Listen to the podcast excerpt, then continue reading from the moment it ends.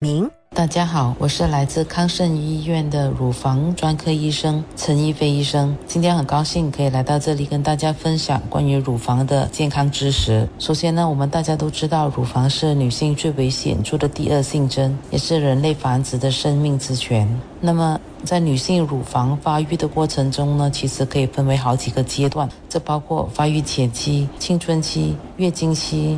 妊娠期、哺乳期和更年期，女性的乳房在不同时期的发育特点呢，都会有所不同的改变。首先呢，我们先谈发育前期。很多时候我们会注意到，在出生大概一周左右，有六十八的婴儿乳房会有肿胀，会有凸起，会看到好像有小小的肿块，有一些可能还会分泌少许的乳汁。很多父母都会担心说，怎么婴儿这么快就长胸部了呢？其实这是一个非常正常的生理现象，这是因为在母亲怀孕的时候呢，体内雌激素和催乳素的水平增高，在生产的时候就到达那个高峰值。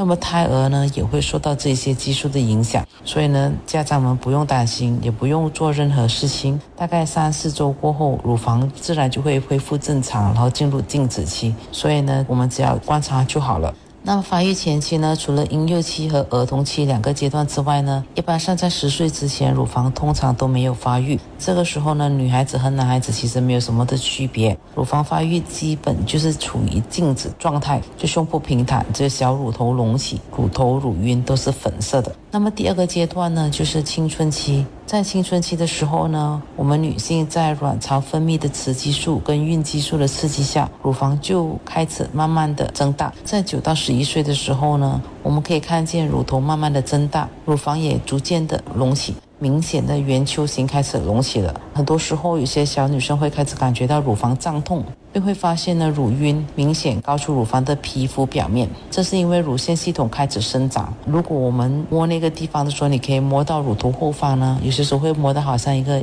硬块，会比周围的组织来的比较硬，这是因为我们叫 breast bud，就是乳房组织。那十二到十三岁的时候呢，乳晕的颜色就会加深，乳房腺体跟乳晕都会进一步的增大隆起，乳房的形态更加丰满。所以在九到十一岁的时候，很多小女生就会开始穿小背心，然后慢慢的随着乳房的增大来换不同类型的内衣。那么在十四到十五岁的时候呢，我们可以发现乳晕跟乳头继续的增大，然后乳晕区那个腺体呢，在整个蓬隆的乳房上再突出，乳房基本上就一直在变大，变得更丰满。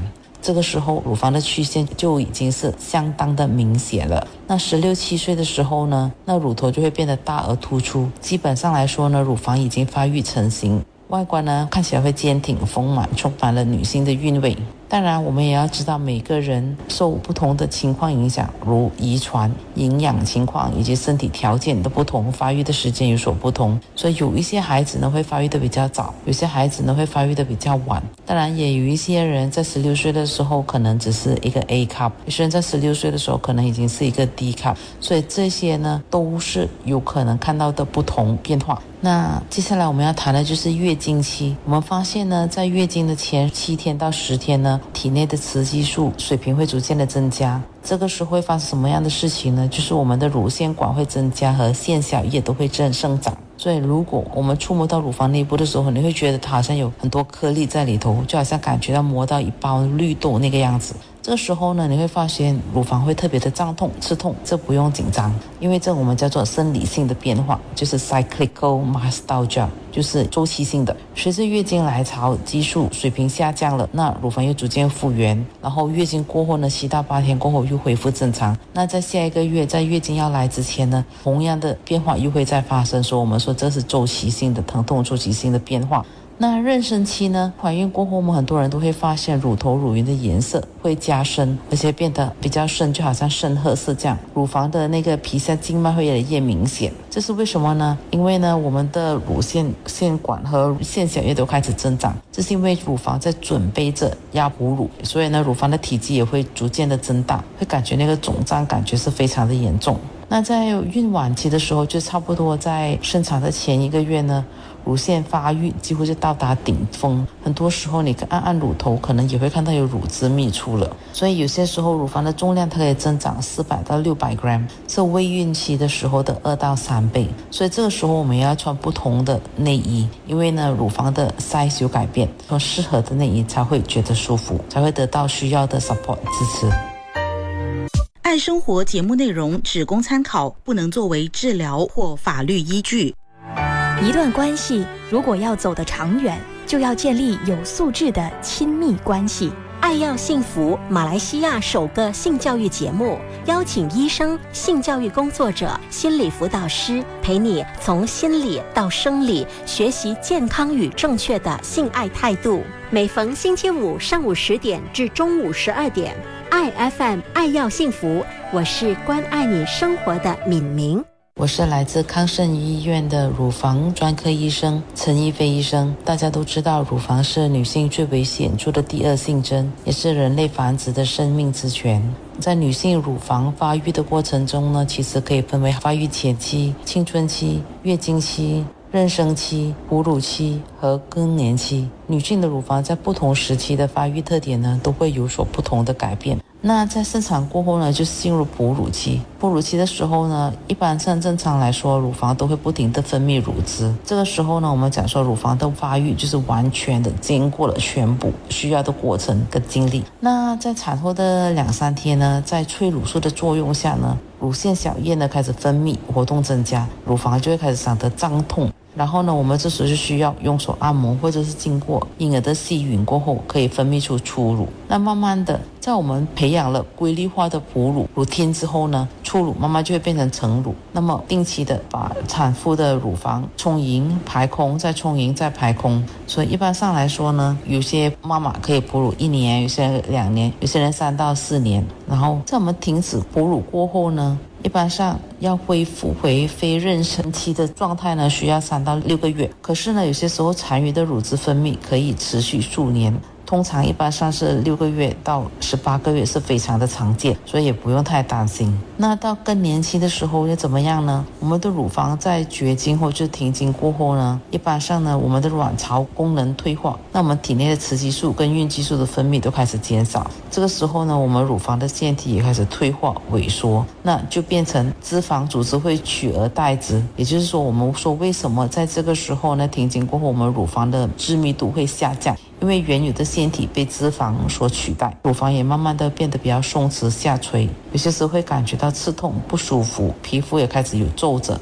因为这些都是更年期的其中一个变化。那更年期呢，其实是每个女性都必须要经历的一个时期。所以呢，我一般上都跟病人说，要以平常心对待。所以我们只要在进入更年期的时候呢，及时做好心理调整，用冷静的态度跟平常心去看到所面对的变化。我们认同已经发生变化的自己，在这个停经的过程中，真的有非常不舒服的症状，那么应该求助于医生。可是有一些人呢，停经的过程都是蛮顺利的，就是不会觉得太大的不舒服。所以呢，在这个过程中，请不要给自己太大的压力。接下来呢，我们要谈谈性早熟。那性早熟呢，是指在平均年龄之前开始的性成熟。一般上在青春期呢，性发育是以固定的顺序发生，但是当然变化何时开始跟变化的速度是因人而异。对于女孩子，一般上呢，青春期的发育是介于八到十三岁左右，持续大约四年。那男生呢，开始于九岁到十四岁，持续四到六年，这是属于正常的里程碑。提前的性早熟什么意思呢？就是说呢，我们在这平均年龄之前呢，我们就发现这个孩子呢有突增提前的生长变化。就譬如说呢，他会比一般同龄的孩子提早出现阴毛跟腋毛，所以这些呢都是属于性早熟的特征。在女孩子呢，青春期发育的第一个变化，一般上呢都是乳房开始发育，接着呢开始长阴毛跟腋毛。我们发现呢，在这过去的二十年到三十年，乳房发育的年龄越来越早。这种趋势呢，其实也反映了肥胖流行。因为呢，我们发现较高的体重指数，就是说 BMI，跟较早的乳房发育有关。所以呢，如果孩子过胖的话呢，也很容易得到性早熟这个问题。那性早熟的时候呢，孩子的身体就比预期更早的转变成成人的身体。在传统的定义上呢，女孩为八岁之前，男孩为九岁之前。那性早熟呢，可以分为三大类，就是中枢性性早熟、外周性性早熟跟不完全性早熟。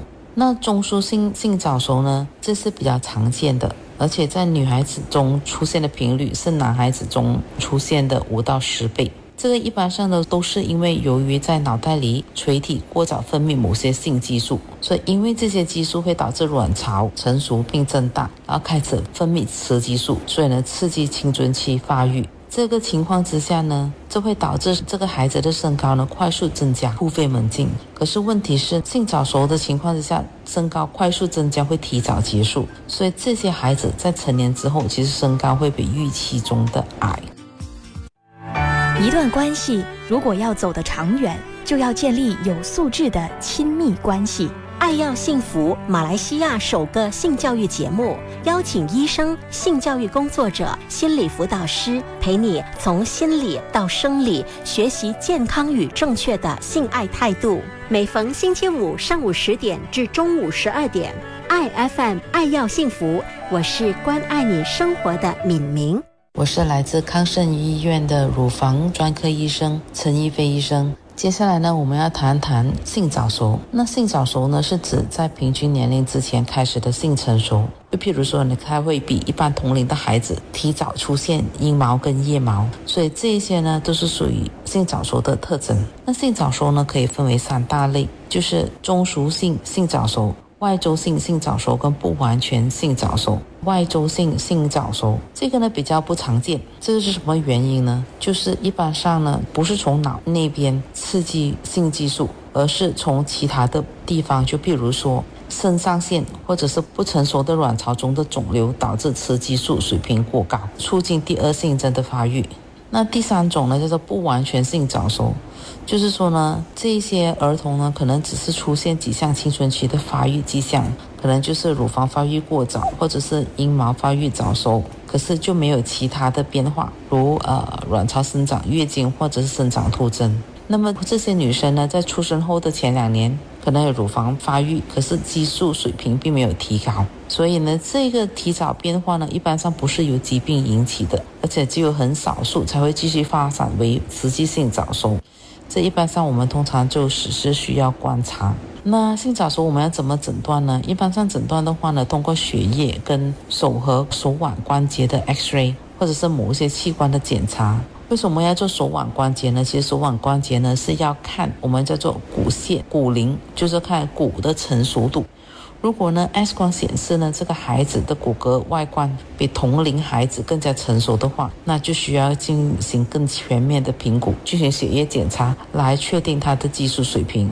如果呢是属于中枢性性早熟的话，就是我们说可能是脑袋那边出问题的话，那可能就需要做脑部的 MRI 来看一下下丘脑或垂体是否有肿瘤。至于外周性性早熟，可能就要做骨盘跟肾上腺超声检查，看一下有没有卵巢或者肾上肿瘤。这些都是如果我们怀疑孩子性早熟的话，我们应该尽早带他们去见专科医生，以便进行这一系列的检查。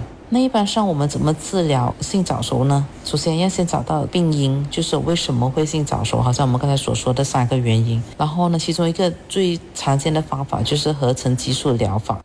对于只有阴毛和腋毛提早生长的儿童呢，一般是不需要治疗性早熟。可是呢，如果呢是因为在中枢性性早熟，可是呢我们却找不到治疗的原因的话，可能我们会给一些药物，这一些小孩子为什么呢？这会减缓青春期发育的进展。